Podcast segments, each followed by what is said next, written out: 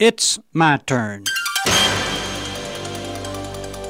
Here is your host for My Turn, Don Wildman. Occasionally, one comes across a story that speaks so loudly. There are as many stories as there are people, but they don't all come to the public's notice.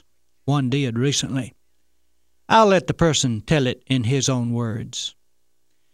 Having suffered a traumatic experience in childhood, he says, I've always had an abhorrence of funerals and dead people. When my dad died, I flew back east for the services. As I viewed his cold, lifeless body in the casket, I felt nothing. That inanimate figure bore no relationship to the pop who had always been so happy go lucky and full of life. But his strengths were also his weaknesses. His carefree, devil may care attitude made life a constant struggle for Mom. Pop was a traveling salesman, but he was much better at traveling than he was at selling. In death, as in life, he left stacks of unpaid bills. When the moment came to close the casket, my heart dropped as I saw Mom lean over and kiss him. Surely she didn't expect me to do that. Then I heard her whisper in his ear, as she had done countless times before when he had left for trips Bye, Pops. I'll be seeing you. She was sending him off on his final journey with a promise that she would join him. The writer concluded with these words That gesture was a lifetime of education for me. It told me more about Mother's love for Dad than anything I had witnessed in all my years at home. I would not have missed it for the world. You know, there are a lot of folks in this old world who carry signs and shout slogans of love. They get the headlines. And many times, few of them know very little about what they shout.